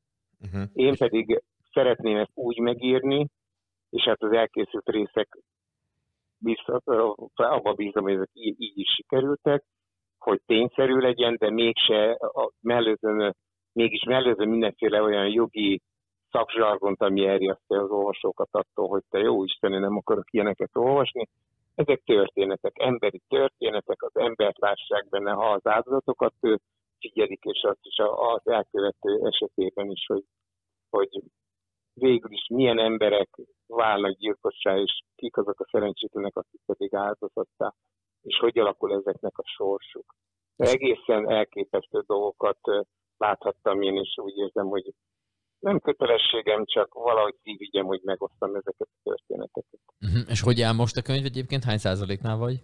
Ha Hát mondjuk úgy, hogy 90 százalékos Na, készültségi hát az fok már- van. Aha. És, 90 százalék. és akkor jól értem, hogy ezek, ezek gyilkossági ügyek lesznek. Ez mind gyilkosságügy. Tehát ebben, ebben, a, ebben a pénzügyminiszternek is alkalmazható áfacsalónak az ügye nem lesz benne például. Nem, nem, nem, ez kifejezetten ez az aha. erőszakos emberöléses Aha. ügyek. És akkor, hogyha ha, ha, ilyen, ha ilyen nyilván nem akarlak arra kérni, hogy lőd le a legérdekesebb részeket, de hogyha mégis egyfajta ilyen, egyfajta egy kezdcsinálót pró, ö, próbálnánk így a hallgatóknak adni a könyvhöz majd, ami nem tudom még mikor jelenik meg, de hát a 90%-os készenlétben vagy, akkor gondolom ez egy ilyen, nem tudom, egy éven belül, vagy, egy, vagy valami Hát én ilyesmi. nagyon bízom benne, igen, hogy az idén, az idén meg fog jelenni. Szóval, hogy, hát Hát hogy a- a- mi, mi, lesz benne? Tehát milyen Hát eseteket? például, amit említettem, én azt mondom, hogy, hogy a haláscsérémnek az ugye az, az egy olyan dolog, ami, ami ahogy hallom, talán filmet is akarnak belőle forgatni, tehát ez, ez, ez maga egy különleges így volt, hiszen Csongrád megye első igazi sorozatgyilkosáról van szó, az Szabó Zoltán személy esetében, de ugyanakkor ott van mellette egy gyálaréti gyilkos, aki ugye három embert tölt meg, és végül is ők ketten kerültek egy zárkába, és együtt követtek el öngyilkosságot. Tehát már maga az összefonódó életpálya is, hogy, ez, hogy zárul ez az életpálya a közös öngyilkossággal, két ilyen rémisztő figura esetében, tehát ez, ez már kiemelté teszi ezt az ügyet. De van, van mellette olyan is, aki, akit például el, először föl kellett menteni, mert nem volt elég a bizonyíték, és ez egy Bácsiskú megyei emberöléses ügy. Föl kellett menteni, a folyosón még sajtótájékoztatót is tartott, hogy győzött az igazság, és mennyire állati jó, hogy ő neki most a, az igazságszolgáltatás bebizonyította az ártatlanságát, és másfél év múlva újra ott állt nálunk a bíróságon, ahol kapott egy életre börtönbüntetést, Szí. amikor sikerült összeszedni a, a bizonyítékokat ellene. Uh-huh. Tehát azért mondom, hogy, hogy eh, olyan csavarok vannak, de van olyan ember, akikkel nem tudom, súlyos ö, börtönbüntetéssel vagy fegyházba ítéltek emberülésért még utólag később kiderült róla, hogy nem úgy zajlott az a gyilkosság, és, és, és jóval enyhében ítélték meg. Tehát a, a jogszolgáltatásnak, az igazságszolgáltatásnak a, a nehézségeit, a fordulatait is szeretném itt bemutatni. Tehát Mhm. azért egy-egy bizonyíték előkerülése esetén hogy változtat meg egy ügy. Én úgy érzem, hogy ez egy csomó ember számára talán egy kicsit a jogot is közelebb hozza, meg azokat, akik ebben az igazságszolgáltatásban dolgoznak, azoknak a munkájáról is ad egy olyan átfogó képet, hogy, hogy értékelni lehessen mindazoknak a tevékenységét, legyen szó rendőrről, ügyészről, bíróról, akik eh, dolgoznak azon, hogy ezek az emberek, akik ártottak a társadalomnak a méltó büntetésüket megkapják. Uh-huh. Azért az, az ilyen eseteknél azt gondolom, hogy az, az embernek nagyon nehéz ö, a, a saját véleményét, a saját érzelmeit ö, távol tartani ettől. Nyilván, ö, nyilván nem, meg lehet ezt oldani, mert nem, nem, nem, nem, én nem mondok véleményt soha Aha. egyikről sem. Igen, az, Soha a, nem. igen, ezt már beszéltük a, a Magda Marinko esetében is, hogy nyilván Igen. objektíven és tárgyilagosan igyekszed meg, meg mutatod be ezeket az eseteket. Ö, Ezt nem is kétlem, hogy, a, hogy, hogy ez, ez a könyvben nem kerül bele nyilván a te személyes véleményed. De azért, amikor az ember ott ül, ahogy te is mondtad a tárgyaláson, akkor szerintem, én így képzelem, óha, amikor ilyen sok tárgyalást is, akármennyire is sok tárgyalást átél az ember, azért óhatatlanul kialakul valamilyen véleménye egy-egy ügyről, ránéz arra, nem tudom, potenciálisan megvádolt emberre, hogy e- és akkor el tudom-e róla képzelni, nem tudom-e elképzelni róla, hogy ő megölt egy embert. Te kerültél-e olyan helyzetben, mondjuk ezeken a gyilkosságos ügyek, gyilkossági ügyek kapcsán, amikor mondjuk te mondjuk meg voltál győződve egy bizonyos ö, ö, hogy mondjam, véleményed volt a dologról, hogy mondjuk az ártatlan vagy bűnös, és aztán az ellenkező ítélet ö, született, és neked mondjuk el kellett azt fogadnod. Vo- Volt ilyen? Nem, nem, tulajdonképpen azért ilyen nem volt. Hát én az ügyel eléggé, a tárgyalás előtt eléggé alaposan megismerem, megkapom az ügyiratokat, hogy a sajtó számára el tudjam készíteni Uh-huh. a, a sajtóanyagot. Tehát azért én belelátok ezekbe az ügyekbe, és a, a, van egy nagyon nagy különbség egy olyan, aki törvényszéknél foglalkozik a sajtóügyébe vagy ítéletában, ugyanis az ítéletában egy fellepíteli bíróság, tehát ott akkor már született egy ítélet első fokon. Tehát sokkal többet tudunk a, az ügyről, mikor még az első fokon ö, zajlik a tárgyalás, hogy ott még jöhetnek be olyan ö, csavarok, amikor kiderül, hogy esetleg nem úgy történt. Itt is előfordul természetesen másodfokú tárgyaláson is, de azért azért, mond, mint ahogy említettem, alaposabb ügyismerettel olyan Mhm. nagyon nagy meglepetések, legalábbis emberöléses ügybe nem fordultak elő. De hát Tehát akkor olyan nem történt, hogy mondjuk valakit elítéltek, és te meg, te meg azt, azt gondoltad róla, hogy hát szerinted biztos nem ő volt az elkövető, vagy fordítva. nem, nem, nem, ilyen nem Hogy volt. olyat nem. felmentettek, akiről te meg voltál győződve róla, hogy így személyesen, hogy azok alapján, amit olvastál, láttál, a szemében néztél esetleg, hogy, hogy biztos, hogy ő. Ilyen, ilyen, nem történt. Nem, nem, nem, Mhm. nem, ilyen, ilyen nem. Mhm. Olyan, olyan mondom volt, hogy meg voltam győződve, hogy mint ahogy mindenki meg volt győződve, ha visszautalnék az előbb említett Bászkiskó megyei ügyre, hogy ő a gyilkos. Tehát tudta, a bíró is tudta, mindenki tudta, én Mhm. szerintem, csak nem volt bizonyíték, és egy nagyon agyas bubus emberről volt szó. Uh-huh. Tehát ö, mindenki tudta, és el kellett fogadni, hogy a, ha nincs meg az a bizonyíték, ami miatt el, el lehet őt ítélni, akkor el kell engedni. És A ilyenkor ez nehéz? bennem volt. Aha, ilyenkor ez... Na, hogy ne? Hát különösen, mikor utána láttam, hogy tartja a sajtótájékoztatót arra, hogy győzött az igazság. Aha. Hát azért ez, ez, ez nagyon nem eh, könnyű dolog, és azért hol volt, van egy pár folyamatban is, hát én már nem én fogom ezeket, eh, hogy úgy mondjam, le közvetíteni a sajtó számára, ami, ami nagyon nettes, ahogy szokták mondani, de nem, ebben nem akarok belemenni, mert ez már ilyen prejudikálás lenne, de, Mhm. de azért az élet hoz külön, elég, egészen különleges helyzeteket. Mhm. És én, én, amit én ugye 17 évig dolgoztam a Szegedi ítélőtáblán, a 17 év alatt, hogyha hát, hogyha csak 10 emberről is számolunk, az ugye a 170 gyilkosnak a hátát azért végignéztem tárgyalásra, tárgyalásra, minimum, aki emberölésért vagy emberölés kísérletéért került be. Tehát vannak olyan emberek, akik tehát én próbáltam azért olyanokat belerakni ebbe, ami a különlegességük miatt is, meg volt olyan, ami, ami különleges volt, de mégis úgy éreztem, hogy ne kerüljön bele. Tehát például volt egy bácsi, aki 70 éves korában jött, teljesen részegen. Az volt az eset, amikor nem tudta eldönteni a, az orvos szakért, hogy ki volt a részegebb, a gyilkos vagy az áldozat. Tehát két, két idős embernek a verekedéséből jött ki az, hogy, hogy megölte a, Uh-huh. Uh-huh. a, egy albérlő a főbérlőjét. És ez, ezután ezzel a bácsikával én csináltam egy riportot a csillagból, mert ő, ő a csillagcsúcsot ő állította föl, mert ő volt ezek a legöregebben, 71 két évesen, nem akarok hazudni pontosan hány éves volt, mikor bekerült a csillagba, ilyen hát ez 15 évet kapott, úgy, tudom, úgy emlékszem, hogy bekerült, és akkor ez ez a 10-es évek elején történt, hogy hogy fogadták benne a, a rabok, és hogy, hogy álltak hozzá, és hogy csináltam, akkor dolgoztam akkor is újságoknak, és akkor ezt meg, megírtam. És egyébként hogy, egyébként hogy fogadták? Hát az az igazság, hogy ilyenkor a börtön is vigyáz rá. Tehát ők tudják, hogy ez nem úgy bűnöző, mint a, gyilkosokra általában fölé állítunk egy képet. Tehát egy, olyanok közé rakják be, akik azért nem beszéltek a kisöregre. Már mondom, gyilkos, de én is mégis ezt a szót használom, hogy kisöreg, mert egyáltalán az emberről van szó, olyanról, aki az egész 70 éves koráig normálisan leért az életét, az egyetlen bűne, és ezt mindig hangsúlyozni szoktam, hogyha ez szóba kerül, az alkoholizmusa volt.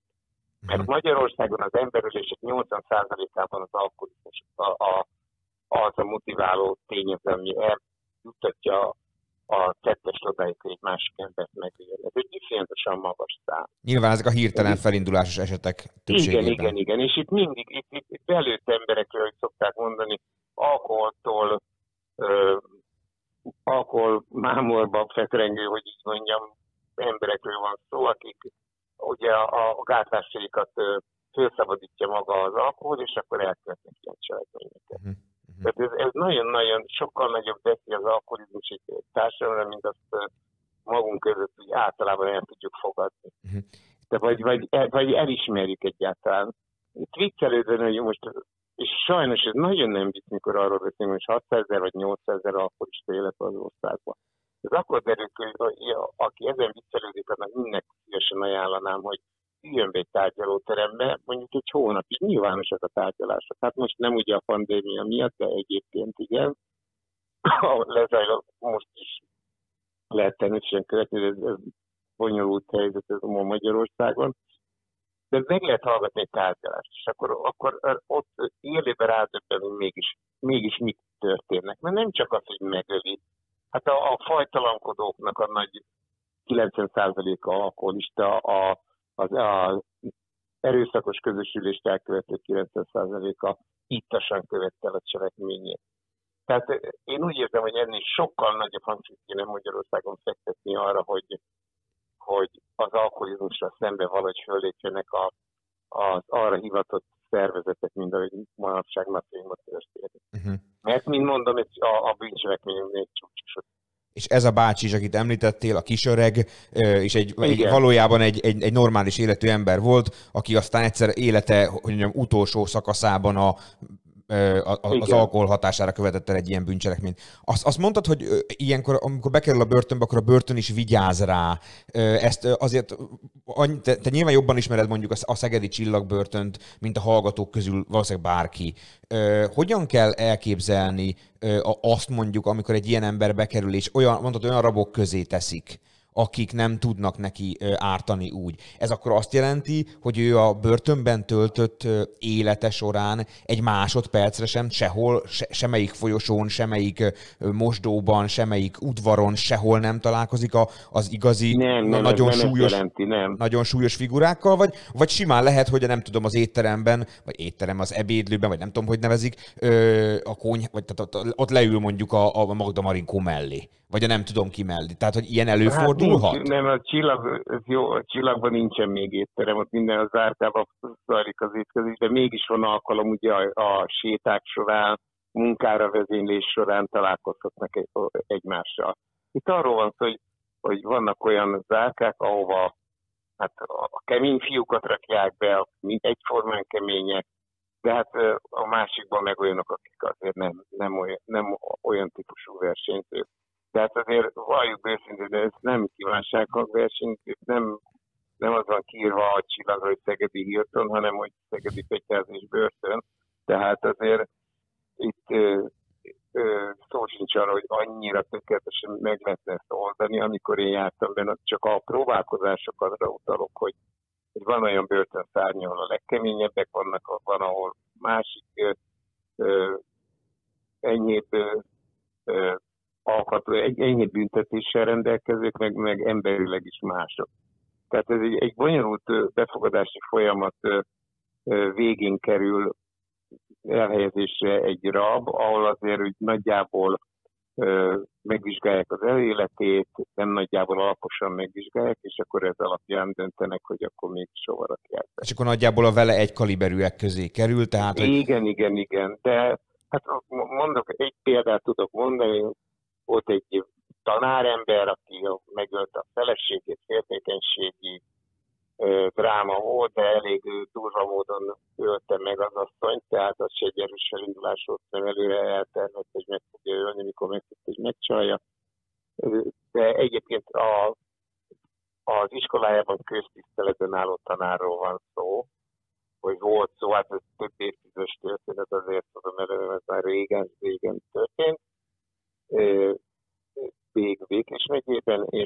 utána bekerült a, a csillagba, és akkor olyan munkakörbe helyezik. Tehát azért ezeket az embereket nem csak, hogy egy külön zárkába, tehát nem kerülnek a közös zárkába a leg, legkeményebb klasszikokkal, hanem a munkahelyek is. Tehát azért ez egy a könyvtáros, csak mondok példákat, könyvtárosként, rádióstúdiók működnek a börtönökbe, azok ott őket, vagy a kultúrkörletbe kapnak különböző megbízásokat.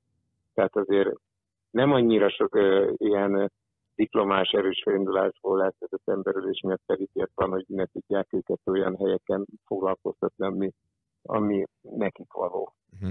És akkor, hogyha ez, ha ez megtörténik, akkor nyilván ők potenciálisan azért olyan nagyon sokat az igazán súlyos ö, elítéltekkel nem is ö, kerülnek kontaktusba. Nem, tehát nem, így van. nem nagyon találkoznak e- egymással. Nem nagyon, igen. Oké. Még, No, ide, még ide a végére azt áruld nekünk, hogy megvan-e már a könyv címe? Pont vagy ezt el, akar- vagy ezt el, el lehet-e mondani? Hát figyelj, nem, nem akarom egy itt titeket bajérni, te reklámoztak még egy melse készült könyvet. Egy munkacíme van egyébként csak, de nem találtam még jobbat, ugye mi az ítélőtáblán elítéltekről van szó, az, az a cím, hogy táblázgyilkosok. Uh-huh. Táblás És gyilkosok, szerintem- ez, le, ez a munkacím. De akkor lehet, hogy ebből a munkacímből majd egy végleges cím is válik, valamilyen alcímmel esetleg. elképzelhető, mert Aha. úgy tűnik számomra, hogy ez, ez a cím talán jó lehet. Aha. És akkor összesen, összesen körülbelül hány történet lesz ebben a könyvben? Hát, ez látod, most nagyon jó, jó kérdést tettél föl, de több mint 20 esetet dolgoztam föl. Mert ez még változni fog esetleg, azért szakértőkkel is átnézem. Itt azért nagyon bonyolult tudod olyan szempontból, hogy személyiségi jogi dolgokat mennyire bánt, Mhm. vagy nem bánt az ügy, mennyire mert ma azért már nagyon rakósak a bűnözők is, tehát és a börtönben nagyon ráérnek, úgyhogy nem lett felismerhető, akiről írok. Tehát azért lehet, hogy emiatt egyik ügy kikerül, másik, vagy másik kerül a helyébe, de mondom, egy 20-30 közötti számot lehet, annyit, körülbelül annyit lehet. Mennyi ideje készül? Mennyi ideje készül a könyv? Ez folyamatosan készült. Mindig, ha volt egy így, akkor és úgy éreztem, hogy ez, én tudtam, hogy egyszer éreztem, hogy könyv készül belőle, és akkor azért a fő vázlatok, pontokat én ezeket összeszedtem. Uh-huh. És akkor tavaly, hát már mikor ugye elkezdtem itt a nyugdíj felé, vagy rákanyarodtam a nyugdíj felé vezető útra, akkor úgy összerakodottam, hogy milyen ügyek legyenek, és akkor most éppen egy ilyen jogi revízió alatt áll az, ami, tehát ezt nézik át a, azt a részét, hogy mennyire, mennyire, hogy nem a valóságnak mennyire felel meg, mert megfelel, hanem hogy, hogy mindenféle előírt jogszabálynak is megfeleljen, tehát ne lehessen ebből utólag bármiféle gond. No, hát táblás gyilkosok, és akkor ez még, hogyha minden jól megy, akkor az idei évben, vagy legkésőbb mondjuk a jövő év elején megjelenik, Igen, és akkor ez már remélem. könyvesboltokban kapható lesz, és, és akkor elolvashatjuk ezeket a, ezt gondolom több évtizedet felölelő történeteket. Hát 17 év, ameddig ott voltam, ez alatt 17 év alatt történtek ezek az elítélések. A, a, a záró aktus egyébként, az, amivel zárom, az a legkönnyebb, életem legnagyobb megpróbáltatása volt az a, a halálkamion, így, amit Szegeden tárgyalt a Szegedi tábla, amire emlékeznek szerintem nagyon sokan embercsempészek, amikor egy kamionban, ami aztán végül Ausztriába találták meg, ott találták 70 több ember, bezsúfolva egy, egy, egy hűtő Mhm. hűtőkamionba. Igen, ez, nélkül ez talán 2015 környékén volt, hogyha jól Igen, emlékszem. igen, igen, igen. Ó, hát És nagyon ez szép. Volt. Igen? Bocs, bocsánat. Én nem, semmi, csak Szóval ez volt a, leg, ez volt a, leg, ez, ez volt a legemberpróbálóbb ö, eset. Igen, Aha. igen, igen. Hát mondjuk ez talán érthető is. Érthető is persze. Oké. Nagyon szépen köszönjük ezt a beszélgetést. Én azt gondolom, hogy ö, ismét egy csomó érdekességet és olyan dolgot hallottunk, ami azért ö, helyre teszi esetleg azokat a, a fél, félig legendákat, félig a bulvár sajtó által kreált ö, ö, hogy már majdnem az álhírek kategóriába tartozó információkat, vagy félinformációkat, amik, amik például Bene László, meg a skálás gyilkosság kapcsán is előkerültek, meg sokak fejébe esetleg az elmúlt években ott voltak, mint ilyen félinformációk. Valamint hát azt hiszem, hogy, azt hiszem, hogy sikerült egy kicsit bepillantani a, a szegedi csillagbörtönben elítéltek, hogy is fogalmazzak, életfogytiglanra ítélteknek a, a helyzetébe, vagy nem is tudom, hogy hogy, hogy, hogy lehet ezt mondani. Köszönjük szépen, hogy ezt így, Köszönjük ezt így szépen. elmondtad nekünk. Én köszönöm Most a jó munkát, meg akkor sok sikert a könyvben. Így van, így van. És akkor, hogyha megjelenik, Köszönöm. megjelenik majd a könyv, és már lehet olvasni, akkor lehet, hogy majd még egy, még egy, egy ilyen szemezgetést tartunk belőle. Köszönjük Jó, szépen. nagyon kedvesek vagytok. Én köszönöm. Köszönöm További szépen. szép napot és kellemes Hétvégét. hétvégét. Hello. Ciao, ciao. Kellemes Köszönjük. hétvégét. Hello. Hello. Sziasztok. Na, hát azért voltak ebbe cifrák. És egyébként tényleg ez, ez baromira elgondolkodtató, amit mondott, hogy, hogy a rohadt alkohol. Ja. Hát, hogy, hogy, hogy ezek, ezek tényleg baromi nagy számok. Mondjuk azok, hogy a hirtelen felintlás Igen, esetek. tehát, hogy de, hogy De, igen, ez, és ez rengeteg. Tehát nagyon sok ebből, ebből, is, ki, ebből is látszik, hogy ugye azt mondta, hogy körülbelül a gyilkosságok 80%-a. És azt is mondta, hogy azoknak a nagy része, jelentős része, többsége, vagy szinte az összes, az, az, az ugye a hirtelen felindulás. Mm. Tehát, hogy valójában ez a kettő, ez egy.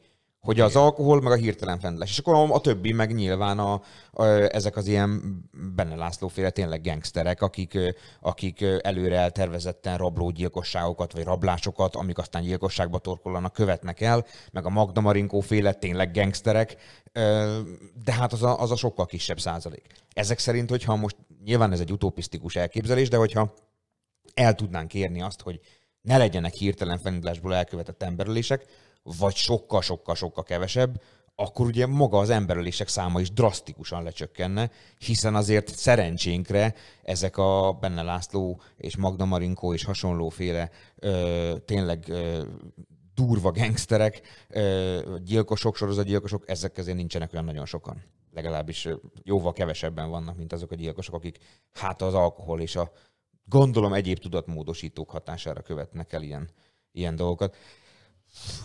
Én, meg, kell, volt. meg kell nézni, az, ö, javaslom a szeged.hu cikkben például megtalálható, de hogyha valaki rákeres, ezek az RTL Klub riportjai, úgyhogy, úgyhogy őket ö, kell említeni, érdemes megnézni a, a, a Benével készült beszélgetéseket.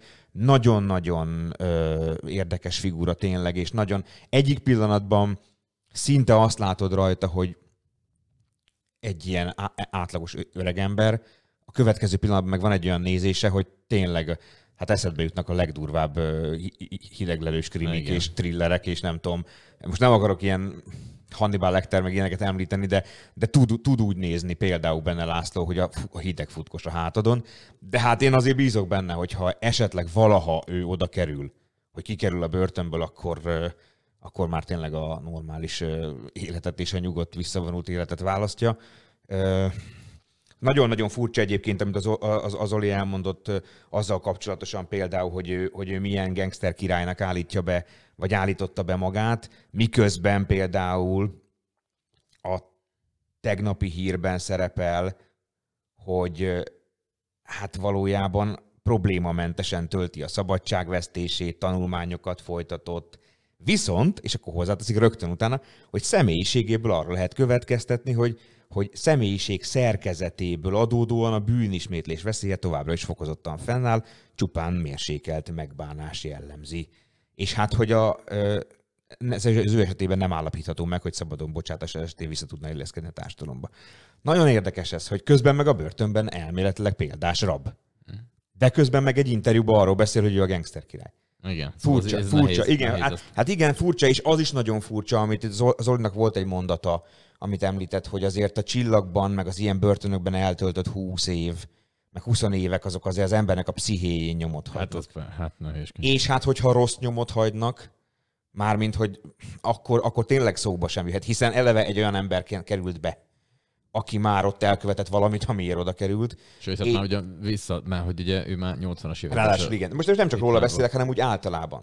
Tehát, hogyha most gond, gondolj abba bele, hogy valaki már eleve úgy kerül be, hogy egy gyilkos megölt valakit, ráadásul mondjuk tényleg nem a hirtelen felindulásos, hanem az előre eltervezett, a, a többszörös gyilkos, stb., akkor, hogy annak még mondjuk negatív formában hagy nyomot 20-25 akárhány év a, a, a, az elméjén, a pszichéjén, hát akkor az biztosan nem abba az irányba tolódik a személyisége, hogy ő kiengedhető legyen. Holott pedig ugye a büntetés végrehajtásnak az lenne a célja, hogy hát valamilyen formában rehabilitálják ezeket az embereket, de hát azt gondolom, hogy ahogy az Oli is elmondta, azért nem sok esetben sikerül ez, vagy hát azért, azért nagy- nagyon nehéz, nagyon nehéz ügy ez. Uh-huh. Mert még annak is, aki, annak is, aki próbálkozik és tényleg ö, ö, szeretne, még ott van az a, az a az a faktor, és így aztán meg végképp nagyon nehéz eltökéltnek lenni, hogy akarhatod te bármennyire megbánni a bűneidet és normális életet élni, ha a társadalom ebben nem lesz partner, ha a társadalom nem fogad be téged, akkor, akkor bármennyire is akarod, valószínűleg nem fog sikerülni. Ja, hát nagyon szépen lezártam egy ilyen kellemes érfelvágással. Ezért, oké. ez, ez értek.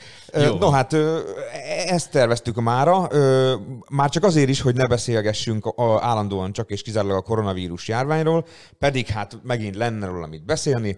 Jövő hétre, mire következő adásunk kö- következik, addigra lehet, hogy már teraszokra is ki lehet ülni, meg ilyeneket mondott Orbán Viktor miniszterelnök, meg Gulyás Gergely ezen a héten. Három és fél milliónál, már most, már most mire ez, ezt az adást kikerül és meghallgatja bárki, már el, elérjük a 3 millió 100 ezeret, az biztos. És hát szerintem jövő hét eleje közepére meg lesz a 3,5 millió is, és elméletileg ugye akkor nyithatnak a teraszok. Én ezzel kapcsolatosan azt a ilyen hát következetlenséget vélem felfedezni, hogy ilyen finoman fogalmazzak, hogy ugye arról volt szó, hogy azok a sok-sok-sok embernek kipostázott plastikkártyák majd arra lesznek jók, hogy valamire jók legyenek. De hát nem... Tiéd lassan leze- lejár. De hát az enyém már, hát azt egy- egyébként sem nagyon terveztem használni, de hogy, de hogy igen, tehát hogy én május 4-éig kaptam meg most valamikor március végén, de hogy így most úgy nyitják meg a teraszokat, hogy egyenlőre a kártya nem fog kelleni, tehát magyarul nem csak az oltottak mehetnek a teraszokra, hanem majd bárki. Legalábbis még valami ilyesmiről beszélt a miniszterelnök, Na, de, jövő héten... de hogy jövő héten ez egyenlőre, egyenlőre, ez nem is értem, de ami az csúcs, ami viszont nekem nagyon tetszik, hogy az is egyenlőre most úgy van, hogy a teraszokon teljesen maszk nélkül lehet lenni. Tehát nem az, hogy amíg megiszod a sört, vagy izé, hanem... De egyébként vagy, meg kell maszk az utcán. Így van. Tehát ezen, én, én, ez, és, és a, a pincéreknek, felszolgálóknak is kell maszk, de a, a teraszra nem. Na most azt még úgy valahol el tudnám képzelni, vagy érteném, hogyha mert van egy étterem, és annak van egy belső udvara, és akkor ott van a terasz. És akkor ott, ott nem kell. De amikor egy csomó olyan hely, Szegeden is egy rakás olyan bár, étterem, kocsma van, aminek a terasza valójában abból áll, hogy kiteszik az, az, az, ajtó környékére elé a székeket, asztalokat, mondjuk 5-10-et, és nincsen valójában egy elkerített, mit tudom én, emelvényre rakott bármilyen valódi terasz, mint mit tudom én most mondok, mint a Gulyás csárdának a terasza, uh-huh. ami egy valódi épített terasz, hanem egy konkrétan csak kihelyezett asztalok, székek, akkor az rettentően vicces lesz, hogy az asztaloktól, székektől négy és fél méterre, mondjuk a Kárász utcán sétáló embereknek mazban kötelező sétálniuk, de aki ott ül tőlük három méterre, négyre az asztalnál, az a 20-30 akárhány ember, az lehet maszk nélkül. Igen. És Na, amikor te oda sétálsz, akkor raz, ra, rajtad kell, hogy legyen a maszk, de amint leülsz, és érted, leülsz, tehát hogy valójában ugye ülsz, nem pedig mozogsz, tehát én laikusként azt gondolnám, hogy talán még ugye fertőzőbb is az a helyzet, hiszen nem közlekedsz, vagy nem is tudom. Tehát, hogy érted? Ha ott, ott tüsszögsz, köhögsz, nem tudom, mit csinálsz, vagy ott, ott akkor környezeted, az, az, sokkal többször érintkezik azok, vagy hogy mondjam, én ezt, ezt feltételezném, mint az, hogy mész mondjuk az utcán. Na de ott nem kell, viszont hogyha viszont amint felállsz és to- tovább indulsz, már kettő métert mész, már megint kell a maszk. Ez nekem totál logikátlanságnak tűnik, de, de hát ö, majd, jö- jövő hétre jövő hétre kerítünk valakit, aki, ö, ha, ha, tudunk, aki ezt elmagyarázza nekünk, hogy, hogy, hogy ennek mi, mi, is a logikája, ha csak nem derül ki még addig valami sokkal érdekesebb dolog, vagy, vagy még em, emellé valami, amiről ma még lesz, mint beszélgetünk. Úgyhogy hát fennáll a veszélye, hogy jövő héten már megint koronavírus lesz, de hát addig még egy csomó idő van, úgyhogy meglátjuk. van, persze. Ja. Oké. Na, hát addig mindenkinek- kellemes hétvégét. Így van. Mindenkinek, és hát ennél jobb időt, mint ami most van, jöhetne már valami tavasz szerűség, mert hogy... Nulla fok volt reggel, ránéztem a telefonom, az nem volt hőmérséklet, nem érted? Borzalmas. Na jó, puszi mindenkinek, jó hétvégét, szervusztok. Kellemes hétvégét, cső, hello.